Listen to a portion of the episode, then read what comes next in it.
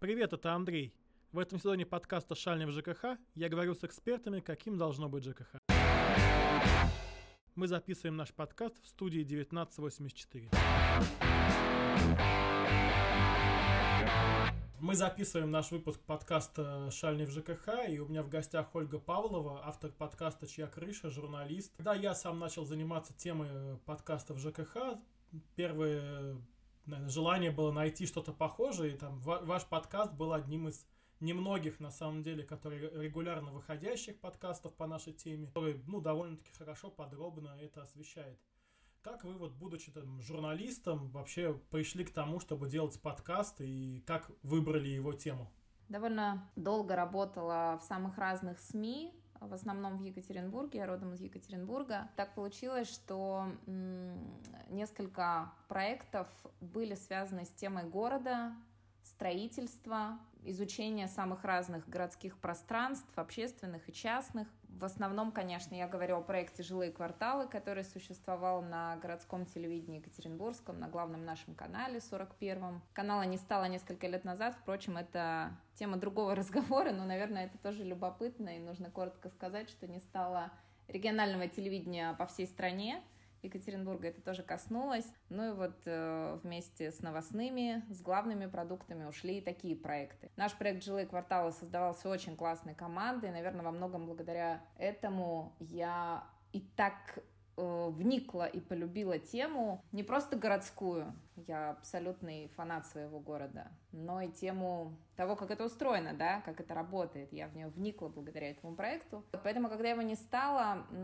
так получилось, что мы продолжили сотрудничество, продолжили какие-то проекты с некоторыми нашими рекламодателями, а это действительно топовые мировые производители самых разных материалов и технологий э, в теме стройки, э, реставрации зданий. В общем-то, как-то меня это не отпускало. А в пандемию, когда мы все оказались в изоляции, и даже моя вторая деятельность — это работа на радио, мое основное место работы — радиостанция «Эхо Москвы» в Екатеринбурге долгие годы. Так вот, даже как бы радийный, радийный функционал нам пришлось на эти изоляционные, да, пандемийные рельсы ставить, делать какие-то проекты, сидя дома, а не в студии. Ну, собственно, я поняла, что э, почему бы, почему бы не попробовать себя в жанре подкаста. Как-то все сложилось. С одной стороны, техническая невозможность, да, куда-то выезжать и где-то записываться. Все свои подкасты я, ну, практически всегда делаю. Так что, в общем, все совпало. Тема, тема меня это уже давно преследовала. Вот. Глобально это тема любви к городу. Это тот самый, сейчас это слово очень часто, вы сами понимаете, переворачивается с ног на голову, но я как раз говорю о том самом патриотизме настоящем, когда ты любишь то место, где ты живешь, то самое обитаемое пространство. Ты его изучаешь и думаешь, как сделать его лучше, да, или как э, рассказать о нем так, чтобы и другие его полюбили и видишь его недостатки, пытаешься как-то их поправить в меру своих сил. Вот, вот вокруг этого мой подкаст, который так звучно обозвался «Чья крыша?». Да, название во всех смыслах, оно, конечно, для, для России актуально и обрастает множеством, наверное, смыслов. А мы, мы об этом думали, я советовалась с друзьями и, э, создала чат из людей, кто э, чем мнение мне особенно, особенно важно, и вот э, мы туда кидали варианты и так вот дистанционно штурмовали. Если говорить вообще о Екатеринбурге, как вот город, э, где есть чувство там какого-то локального общего патриотизма э, на уровне города, насколько это город с каким-то вот таким сложившимся сообществом, который себя проявляет? Потому что ну, у нас в России много городов разных, и, к сожалению, вот общаясь с людьми, мало, на самом деле, феномен такого локального патриотизма, он мало где встречается в таком массовом каком-то виде, потому что там многие люди живут в первом поколении в своем городе, ну, особенно актуально это для Москвы, для подмосковных городов, где почти нету коренных жителей. Как вот э, в Екатеринбурге с этим? Ну, принято Во-первых, мне приятно все это слышать. Всегда же приятно отождествлять себя с чем-то, да, сильным, правильным, хорошим, да. Действительно принято считать, что у нас здесь очень строптивое, своенравное население. Мы выбирали там оппозиционного мэра, политика федерального масштаба Евгения Розьмана в свое время. Мы тут смогли развернуть какие-то какие-то, казалось бы, вообще не, не оборачиваемые стройки городские, как, как стройка храма в сквере, который прославил нас очень сильно даже за пределами России в 2019 году. Это история, длившаяся несколько лет, когда да, пытались эм, в городе несколько, несколько крупных э, предпринимателей э, возвести храм, но место, место не нравилось жителям, и, в общем, жители не смирились с этим и добились того, чтобы их мнение было услышано. Бог его знает, с чем это связать. Эм, опять же, возвращаясь к тому же Ройзману, он часто говорит, у него есть такая мантра, да, я здесь родился и вырос, вы правы. Наверное, во многом благодаря этому нынешнее поколение активистов, нынешнее поколение там 30 плюс или 2, примерно наших с вами ровесников, они внимательны к городу, они неравнодушны к городу и к тому, что в нем происходит. Это касается самых разных сфер – во многом, наверное, это благодаря тому, что они э, родились, выросли, как и их родители, даже, может быть, бабушки, дедушки. Ну, бабушки, дедушки в меньшей степени. Чем это связать, сложно сказать. Можно искать причины в переменчивом климате и в нашей привычке быть э, там, готовыми ко всему, может быть, в том, что здесь действительно очень много замешано а, самого разного. С одной стороны, сильные каторжные давным-давно, да, с другой стороны, промышленники, золотоискатели, там, место первой золотой лихорадки, дважды родина русского золота, рассыпного и рудного. Конечно, богатейший край, очень мощные промышленные гиганты, на фоне которых человек не становился винтиком в системе, а был был значимой ее частью. Я не знаю, тут очень много смыслов я рассказываю и ловлю себя на том, что мне так радостно, что я могу этим поделиться с какой-то аудиторией, не якатской, а, вот, поэтому спасибо вам за вопрос. Да, потому что на самом деле, ну, для многих городов это актуально, и, к сожалению, часто такие городские активисты оказываются не, не то, что мечтающие о том, чтобы выбрать своего мэра, к теме городского, со, городских сообществ, вообще насколько как бы, ландшафт Екатеринбурга богат, насколько много вот этих локальных городских сообществ, которых там многие говорят, что на них на самом деле должно строиться там и местное самоуправление, там и тот же локальный патриотизм. Именно, но до конца не все понимают, что это такое и как оно может существовать. Слушайте, а вот вы говорите, должно строиться, а мне кажется, это так и происходит, и хорошо, когда это не насаждается. Вот, например, я не знаю, я на днях наблюдала, как Какие примеры привести?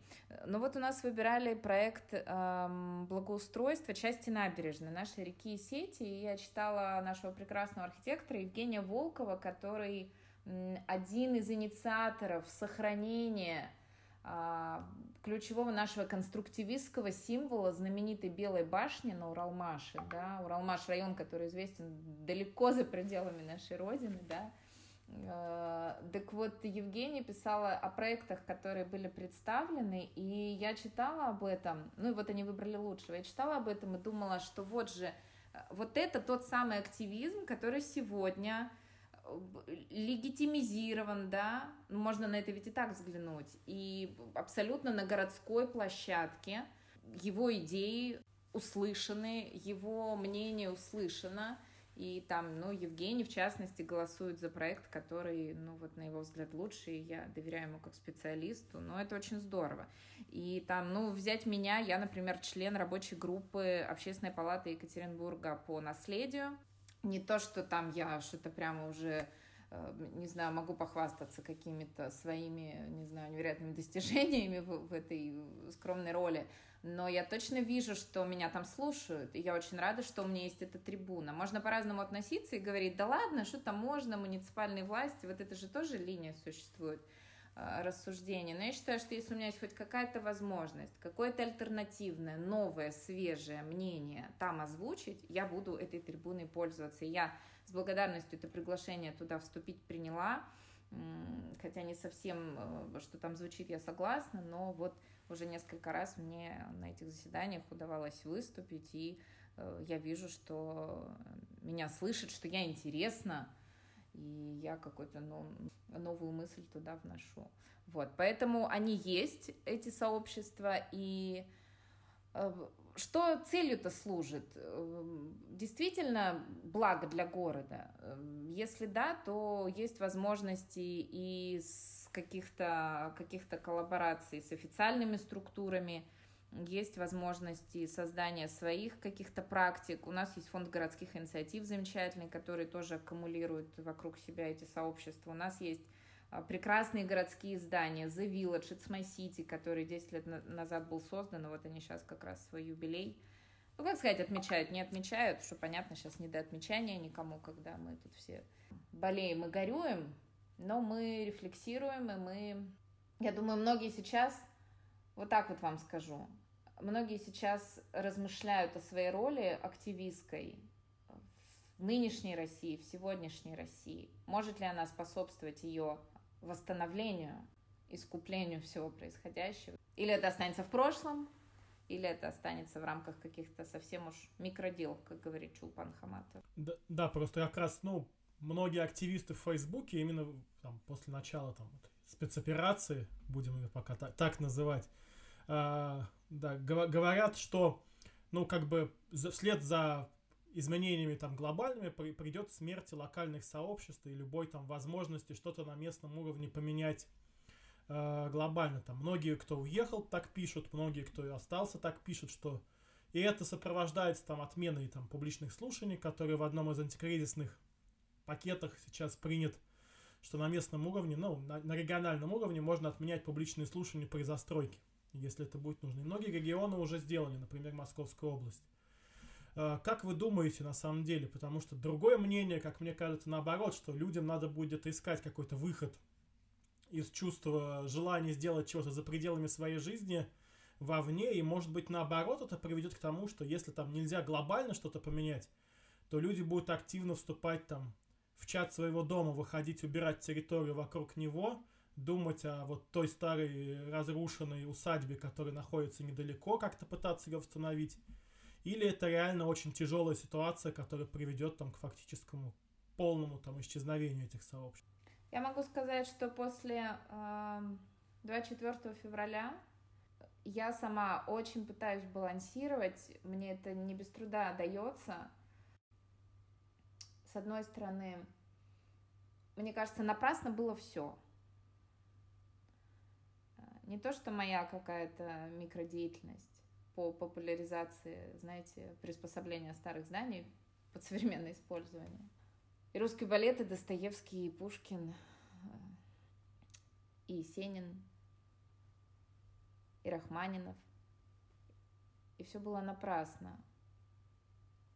Вот я вот с большой какой-то горечью, с сияющей дырой в этой на, на месте сердца, просто думала, зачем все это нужно было, если мы сегодня видим то, что видим. Чему это научило?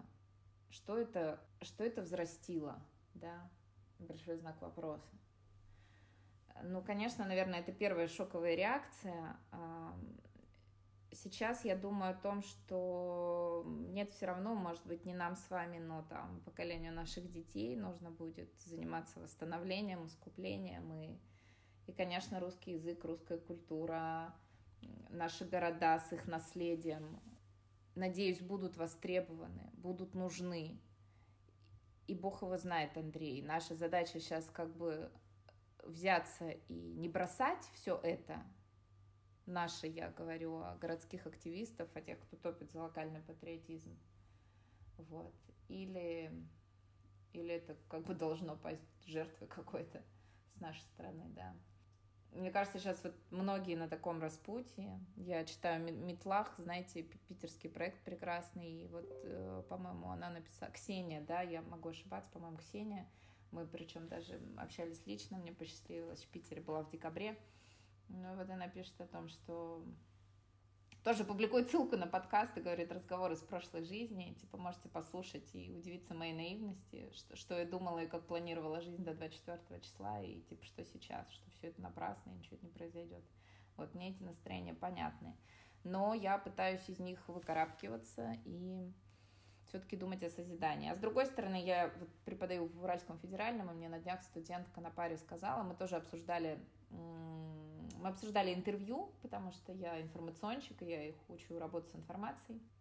Забавно, конечно, это делать в наши дни, работать с информацией, учить студентов. Но она говорит, а не кажется ли вам, что мы наши теории малых дел Вот что-то как-то мы с ней просидели-то, и ничего доброго-то сделать не смогли в итоге, по факту. Может, надо было уже когда-то не, не, не малыми делами заниматься, а вот куда-то обратиться-то поважнее, поглобальнее. Я говорю, я не знаю, дорогая Катя, может быть, может быть, да, может, вы правы. И мне кажется, мы сейчас все должны об этом думать, мы не должны это отпускать, надо рефлексировать, надо горевать, надо понимать, как сказал Венедиктов, мы живем в учебнике истории. А еще у Александра Морозова, у политолога, на днях я читала, тоже посчастливилась с ним общаться лично. В тринадцатом году я была ведущей «Серебряного дождя» в Екатеринбурге, он к нам приезжал в эфир. У него вот с тех пор, конечно, не выпадает у меня из виду, читаю его периодически. Он писал о со ссылкой на какого-то эксперта тоже. Мне показалась очень важная вещь о том, что нельзя, нельзя бросать эту культуру, это важно э, изберечь. И это наше обитаемое пространство. Я что-то всех цитирую на, на свете. Обита... Об обитаемом пространстве мне не так давно говорил профессор-историк наш Константин Бугров. Вот, тоже делала с ним интервью. Мне очень это понравилось. Обитаемое пространство наше. В этом, наверное, есть какая-то опора. Я пытаюсь ее в этом находить. Поэтому если... Какой может быть совет? Если вы чувствуете, что в этом для вас сейчас есть какая-то опора, обратиться здесь к своему, вообще созидать сложно. Но вот если вы в этом что-то нащупаете, ну, наверное, это неплохо. Да, многие, насколько я понимаю, сейчас задаются такой этической проблемой, считая там, что лучше, там, большой крах всей системы или какие-то малые дела, которые, возможно, систему укрепляют как-то, ее делают более устойчивой. То есть там, малые дела, которые мы делаем в городах, возможно, они помогли в том числе системе сохранить. Может быть. Вот, кстати, Ксения ведь об этом и рассуждает. То есть я готова помогать как активист государству, пишет она, когда там у него условно не хватает на это силы средств. А когда свои силы и средства он пускает там на, на вооружение, то должна ли продолжать помогать в этом? Я не знаю, я не берусь вообще никого осуждать сейчас, потому что это очень сложно, особенно тех людей, которые бескорыстно, часто безвозмездно э, занимались тем, что что-то созидали в своих городах, в своих обитаемых пространствах, чему-то способствовали, да, что-то транслировали, внедряли какие-то прекрасные, как там, экоактивисты или бёрдвотчеры, да, новые техники, новые, э, новые возможности, вообще новый взгляд на окружающий мир. И если сейчас эти люди в растерянности, ну, я просто лишь, не знаю, могу надеяться, что каждый как-то внутри себя эту опору найдет и как-то этот путь исканий вот пройдет. А, это очень сложно. Да, может быть, кто-то вы правы, кто-то сейчас скажет, да, Игоре, но все синим пламенем. Это те самые мои чувства о том, что все было напрасно. Да, они меня тоже посещали и все еще не отпускают. Ну да, но если как пытаться разобраться в одних из причинах, то, ну, возможно, именно там, другая, другое мнение, что отсутствие таких сообществ, которых все-таки мало, которых нет, и соседство, которое является таким редким явлением, на которое мы смотрим, и стало причиной там тех событий, которые есть сейчас. То есть ну, люди в России довольно-таки разобщенные, все-таки довольно-таки необъединенные и живущие в своей жизни, и в этой жизни там, больше места, скажем так, государству, чем каким-то своим соседям. Есть такое. Но моя хата с краю это про нас. И хотя хата украинское слово, и в нынешних реалиях это очень иронично звучит, но моя хата с краю это очень про, про нас, мне кажется, вы правы. Да, возникает просто вопрос, как вот с этим работать. То есть, где мы потеряли это чувство соседства, которое у нас было, как оно разрушилось, и почему вот за относительно 30 лет, ну, намного более свободной жизни, чем было раньше, это соседство не возродилась или не появилась заново? Какой хороший вопрос. Где же искать ответ? Я не знаю, первое, что приходит в голову, посмотрите, какие, раз уж мне тема домов, да, близка, или дома соразмерные человеку в три этажа, и там у меня есть примеры добрососедства, или э, дома большие, э, на, на, на 25 этажей с кучей квартир, где э, ты здороваешься, здороваешься, придерживаешь двери, и далеко не всегда тебе тем же отвечают, да. Я не знаю, я... Э, я думаю, что, ну вот это пресловутое столько у людей проблем и мыслей, что типа им не до этого. Или это наше какое-то что-то ментальное в этом кроется, да, мы не доверяем. Может быть, отсутствие доверия. Да много чего упало на, да, на нас как бы в, в историческом смысле. Хотя сейчас точно мне не хочется звучать так, что я ищу какие-то оправдания, но я просто пытаюсь размышлять, почему так, как есть. Почему ты там в Штатах садишься в лифт, да, в доме многоквартирном, и тебе обязательно улыбаются. Да, их винят в том, что это все не искренне, и никто тебе искренне сроду не улыбнется. Но если на то пошло, то стоит задаться вопросом, а что милее это? Вот не искренне это улыбка или искреннее хамство наше, что перед тобой дверью хлопнут, да, и вот такой вопрос, не знаю. Да, ну там если говорить, то у нас есть общедомовые чаты, которые там стали какой-то, хоть какой-то точкой объединения, где соседи между собой общаются. То есть... Слушали мой подкаст с э, прекрасным социологом? Я делала подкаст о добрососедстве э, как раз после пандемии.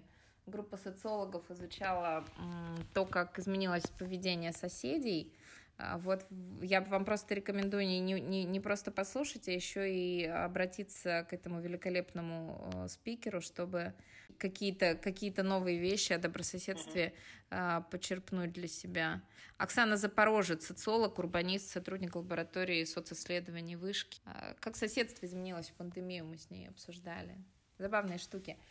Но я, вы знаете, сейчас в ваших этих э, вопросах вспомнила кейс, который вообще, наверное, должен стать одним из центральных в этой нашей беседе. Это кейс нашего сообщества Республика Ладыгина. О нем у меня тоже был эпизод. Знаете, что главное я хочу вынести из этой истории? Что там люди, э, прежде чем сплотиться перед лицом одной такой большой беды. Беда состоит в том, что прямо рядом с их домом не вполне законно, если верить э, документам и доводам сторон, хотят воткнуть э, многоквартирный высотный дом. А, вот, а эта территория исторически к ним принадлежит, и они это пытаются отстоять в суде. Так вот, они сплотились не перед лицом этой беды, а они до этого подружились.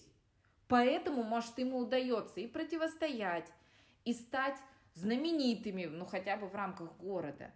Они участвуют там в ночи музеев, они создают какие-то активности, они скидываются, внимание, чтобы купить машину соседу, у которого угнали ее. Представляете? Конечно, там речь об очень какой-то старенькой модели «Жигулей», но там одинокий пожилой мужчина, который на ней ездил на рыбалку, у него угнали в пандемию. Вот они скинулись, они мне рассказывают, кто 5 тысяч дал, да, кто там три, кто, кто две, но вот в итоге там сколько-то им удалось десятков тысяч наскрести.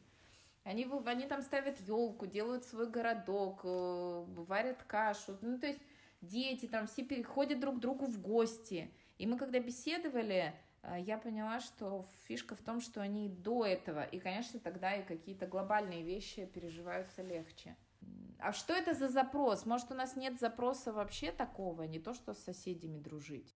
Ну да, у нас, в принципе-то, ну если посмотреть люди, то с кем дружат в основном члены семьи, какие-то одноклассники, однокурсники, кто остался. То есть сама модель, может быть, как-то не, не предполагает, и нет этого запроса. Это очень интересно. Вот.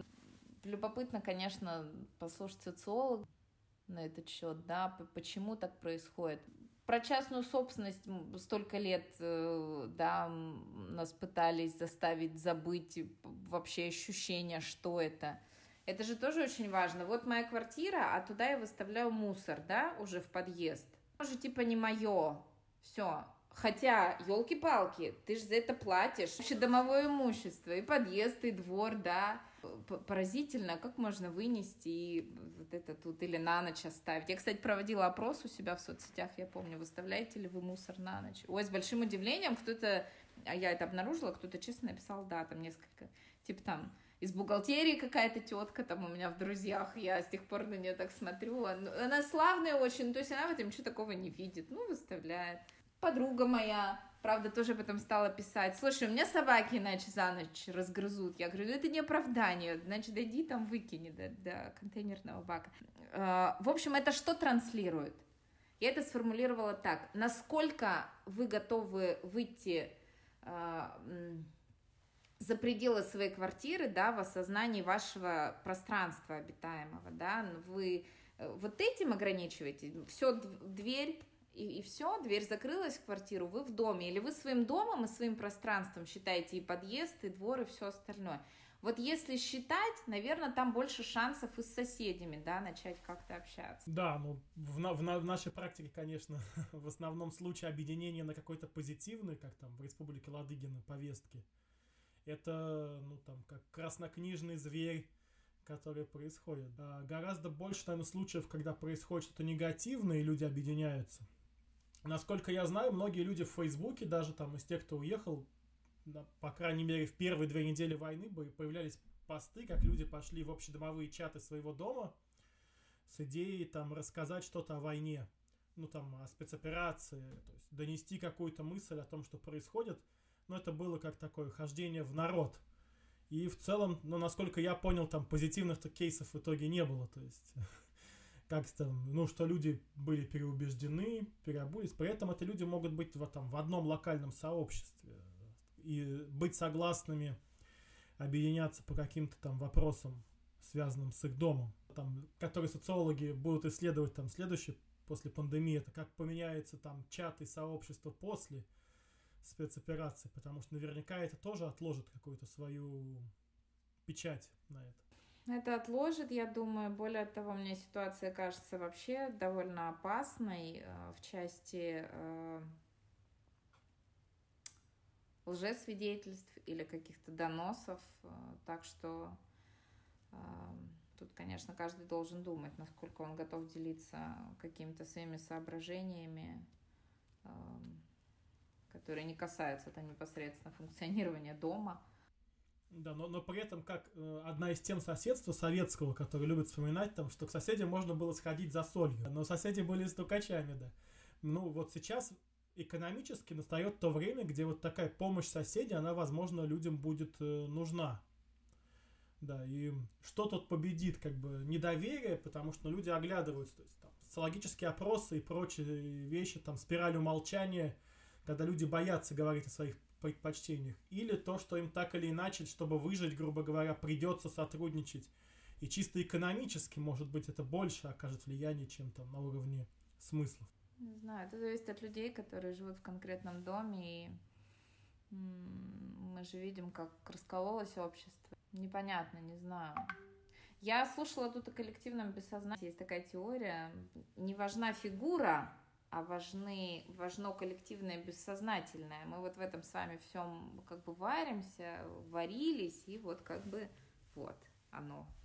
Э, то есть это, на, это это та жизнь, которой мы, в общем, живем. Поэтому, если уж должны быть какие-то перемены, да, то ну вот они могут прийти через какие-то совсем болезненные формы. Поэтому, может быть, Бог его знает, добрососедство станет вовсе не доброе соседство. Я не представляю, честно говоря, насколько масштабной может быть какая-то там помощь и взаимовыручка вот в нынешних условиях. Мы, мы же не знаем с вами, конечно, что будет дальше, насколько тяжелая будет экономическая ситуация. Мне кажется, мы даже не можем быть уверены, что мы а, останемся в, в безопасности с военной точки зрения. Вообще же есть такое про, про нас, про россиян, что очень мы можем собраться вот в каких-то совсем тяжелых условиях. Можем собраться совсем в тяжелых условиях. Вот, и часто приводят свидетельства как раз э, лет Великой Отечественной войны, когда просто в каких-то нечеловеческих условиях люди вот совершали подвиги. Вот это именно свидетельство того, как они могли собраться. Может быть, и про соседство, и вообще про, про взаимовыручку, про вот эти вещи. Не знаю, сейчас, сейчас мне что-то сложно рассуждать, когда я вижу, как по-разному люди проживают, переживают происходящее сейчас, мне кажется, пока ситуация развивается, еще не ясно, где она остановится. Но, но если говорить там как бы о том же городском протесте, то, то сейчас как раз наступило и затишье здесь. То есть, как бы, с одной стороны, возможно, там ничего и не происходит, но с другой стороны, люди и не особо в текущей ситуации хотят против чего-то протестовать и бороться. Когда, как бы есть другие события, которые там занимают их внимание. На самом деле, там одна из мыслей, которые высказывали люди, которые пытались найти хоть что-то позитивное в происходящем, они думали, ну, если будет кризис, то, наверное, перестанут строить человейники, э, потому что денег на это не будет, спрос упадет, кредиты будут очень дорогими. То есть люди пытались найти какой-то такой э, позитив, но на самом деле там вот прошло уже там 50 дней, мы видим, что на самом деле там ни один строительный проект не был заморожен, и наоборот, э, пока их некоторые даже начинают стартовать еще более активно. Ну, строительное лобби очень сильно в нашей стране. А на этих стройках работают э, сотни тысяч людей, э, миллионы задействованы с учетом подрядчиков, да, производителей, технологий, материалов. Это рабочие места, это колоссальная индустрия.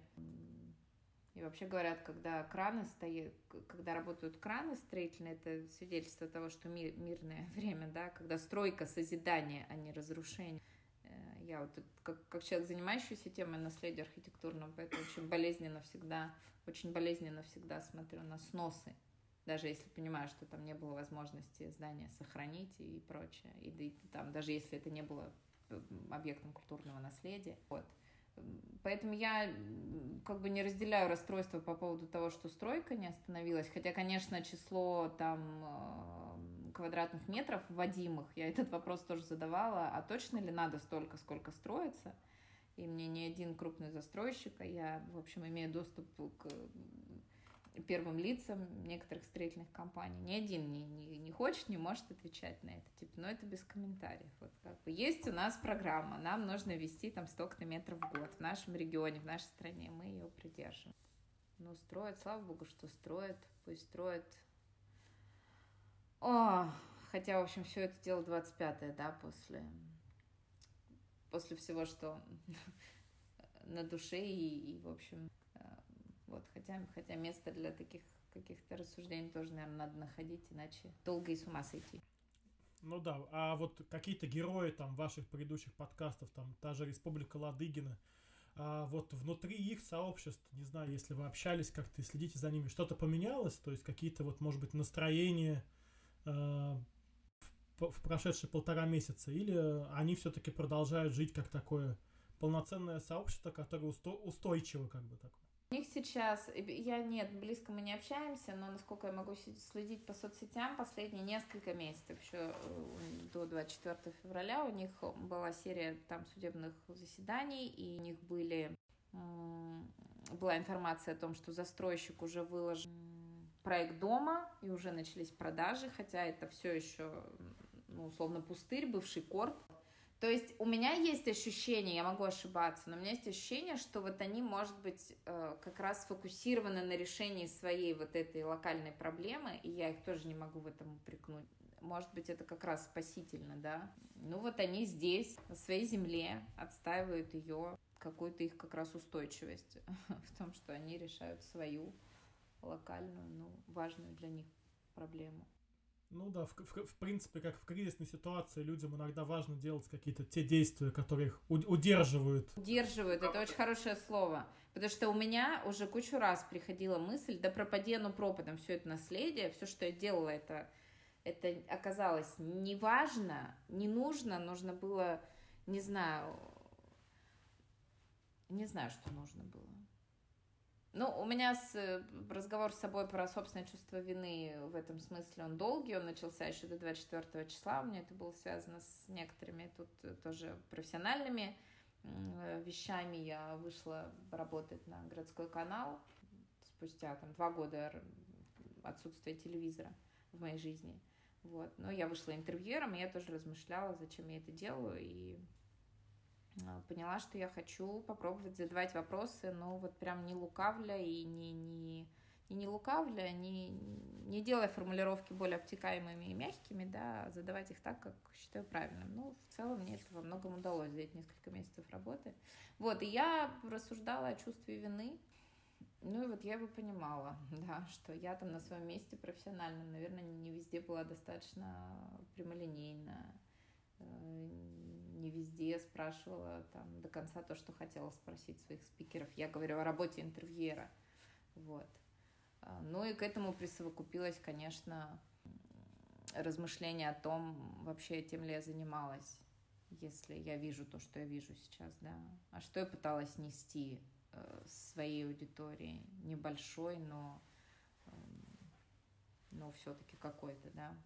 Что я пыталась нести, какие были мои ценности. А ценности мои были всегда вокруг э, как мне казалось, э, человеческого труда, созидания вокруг работы тех, кто строил давно, в моем городе, где я сегодня езжу на машине мимо этих зданий или вижу их, да, когда прогуливаюсь, и вокруг труда тех, кто сегодня их воссоздает, придумывает им новую функцию, так что эти здания снова нужны людям. Не просто оплакивает их мой бедный сад. Таких очень много. Я их тоже не упрекаю, но как бы этого этих слез, этого плача Ярославны такое количество, что ну, оно не созидательно. Пыталась как раз всегда фокусироваться на историях, на людях, на спикерах, на компаниях, которые истории находили применение сегодня, сохраняли ее делая нужное сегодня. И мне эти смыслы, мне сегодня они не кажутся неправильными, но как будто бы какими-то недостаточными, как будто это все... Знаете, удивительно, в начале пандемии мой первый подкаст я делала о теме Типа, вообще, тема наследия, время ли сейчас об этом говорить? А там была история с Black Lives Matter, вот с этими всеми штуками.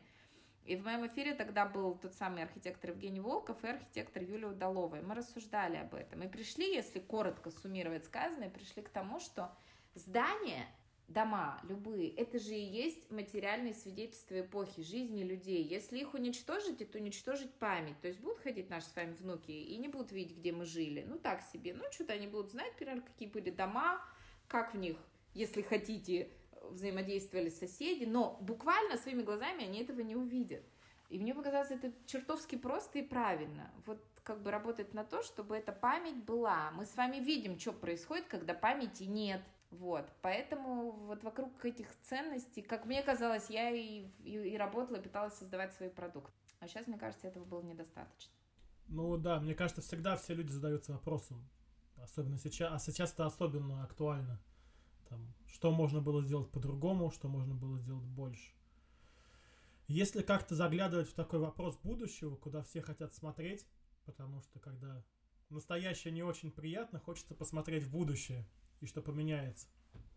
Все-таки вот будущее каких-то сообществ, объединение людей, оно появится, когда поменяется там глобальная ситуация в стране, либо наоборот, эта история будет жить, и благодаря этим сообществам эта ситуация когда-нибудь поменяется. То есть тут вопрос курицы и яйца, что будет первичным. Потому что многим до этого, на самом деле, наверное, казалось, кто занимался активизмом, что будет верен второй вариант, когда Э, они создадут среду, на которой поменяется ситуация в стране. Но последние события могли многих заставить, наверное, передумать.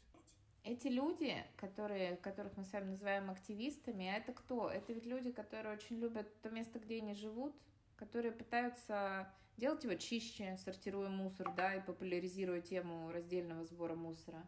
Это экологи, которые, экологи, биологи, которые водят экскурсии по местным паркам, а, уча людей различать голоса птиц, чтобы в следующий раз на простой вечерней прогулке получить э, да просто больше удовольствия от того места, где ты живешь.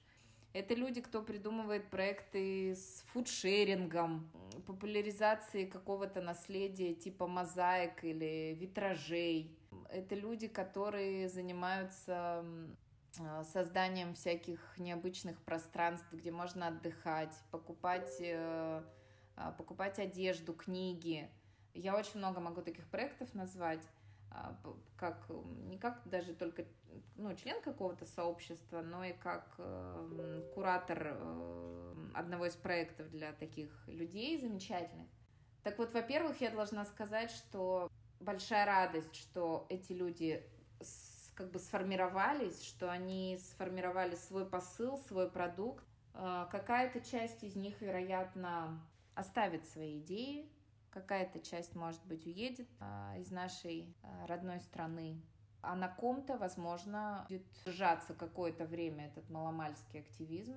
Мне я как-то, не знаю, не питаю иллюзий, к сожалению, тут не разделяю оптимистических настроений, что сейчас какой-то ренессанс – нет, я в это не верю. Но знаете, спустя время так или иначе эти люди, те, кто за ними последуют, конечно, будут нужны нам с вами и нашей стране. Потому что это носители замечательных главных ценностей. Вот. И, как я говорила, это тот самый патриотизм. Вот это тот самый настоящий, когда ты любишь то место, где ты живешь, любишь всей душой. У меня был проект «Медиамастерская», который я... Не, мой проект, я просто его курировала, и, господи, это такой восторг наблюдать за тем, как... Честно, пафосно звучит, но как клево, когда там не знаю, жительница Серова ведет блог, и, господи, вот она пишет о своем городе, и это очень классный блог.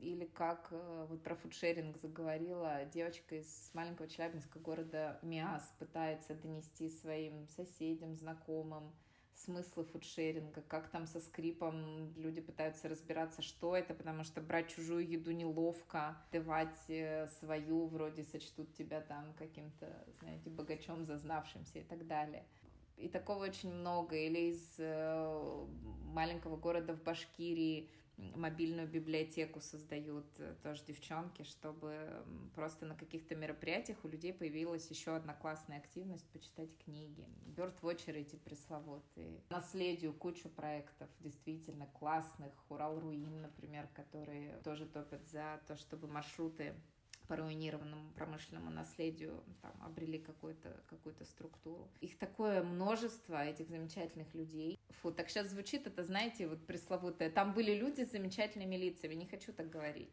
Но просто ведь для многих не очевидно, что таких активностей и таких э, проектов много. Это там с вами видно, что их много, да. По добрососедству, даже клевое сообщество когда из общих ценностей вырастает только всего досуг и сила, и юридическая грамотность, и правовая. И уж подавно они начинают разбираться в том, как читать платежки ЖКХшные. Ну да, обычно это так и работает. Люди начинают разбираться в ЖКХ, но после того, как кооперируются между собой, потому что каждый разбирается в чем-то своем, и вместе они это могут сложить в какую-то картину. Знаете, знаете, в чем точно ценность? Э, это, конечно, просвещение. Просвещение, рассказывать, рассказывать, популяризировать. Это точно не нужно бросать. Если есть силы не бросать, то вот этим нужно продолжать заниматься, мне кажется, потому что ну, ничего нет ценнее знаний. И опять же мы с вами видим, э, что происходит, когда нет, нет памяти и нет знаний. Когда люди не знают, а как еще бывают да, а какой еще может быть жизнь? Ведь все из знаний, из грамотности, да, вырастает, поэтому надо рассказывать, надо, если есть сила, надо это продолжать. Просвещать. Вот на вашем уровне просвещать, чертовы платежки, просвещать. Я несколько лет вела на Эхо Москвы в Екатеринбурге программу «Потребсоюз», дорогой Андрей, программу о защите потребителей с уважаемыми экспертами. У нас в Екатеринбурге, кстати, о Екатеринбурге – у нас в рамках э, администрации города существует структура, которая бесплатно помогает всем просто по факту прописки проживания в Екатеринбурге по многим потребительским вопросам. Но, конечно, большая часть из них это вопросы ЖКХ, платежек, начислений, там, э, сроков и качества оказания услуг и так далее, взаимодействие с подрядчиками, там, организация работы управляющей компанией. Э, и несмотря на это, я далеко не все до сих пор понимаю, хотя я еженедельную программу вела, насколько велик запрос на простые, понятные объяснения. Это надо, надо, надо делать. Поэтому раз у нас вот есть с вами какая-то аудитория, и раз, как я вижу, мы все еще говорим и э, хоть и рефлексируем и горюем, но все-таки находим в себе силы делать какой-то продукт, наверное, это то, что и нас спасет, и будет какое-то благо, да, транслировать и нашей аудитории небольшой. Короче, просвещать надо. Да, это, наверное, самое главное, то насчет чего согласны исходятся и пессимисты, и оптимисты. Это то, что остается делать. А, ну и напоследок, да, у меня, наверное, вопрос. Когда будет новый сезон вашего подкаста? Я хочу сказать, что у меня записано несколько выпусков, но они, они даже, они уже даже некоторые почти смонтированы.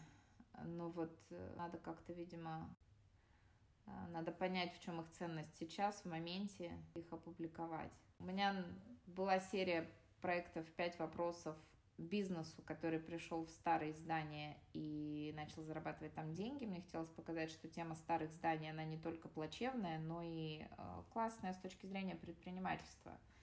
И у меня тоже начались уже эти интервью, и я просто поставила на паузу насколько они могут быть нужны. Если я с собой договорюсь и, да, и в первую очередь себе отвечу на вопрос, а потом смогу своей аудитории ответить на вопрос, а вообще время ли сейчас говорить о приспособлении, черт возьми, старых зданий, тогда я, конечно, их опубликую. А сейчас мне хочется просто иногда делиться, когда когда совсем горько, больно или когда, ну, еще какие-то мысли ну, я это делаю там в небольшом своем телеграмчике. Все-таки подкаст такая для меня площадка профессиональная, как для радищика. Вот, и она ограничена все-таки темами жизни города, познания города. Но вы меня немножко мотивируете, конечно, вашим вопросом, и я вас благодарю за это и за интерес. Вам тоже большое спасибо, было, мне кажется, очень интересно. Мне с вами точно. Спасибо за ваши классные вопросы.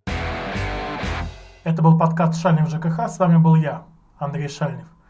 Подписывайтесь на наш подкаст на всех подкаст-платформах – Ставьте нам оценки, подписывайтесь на наш телеграм-канал. Нет войне.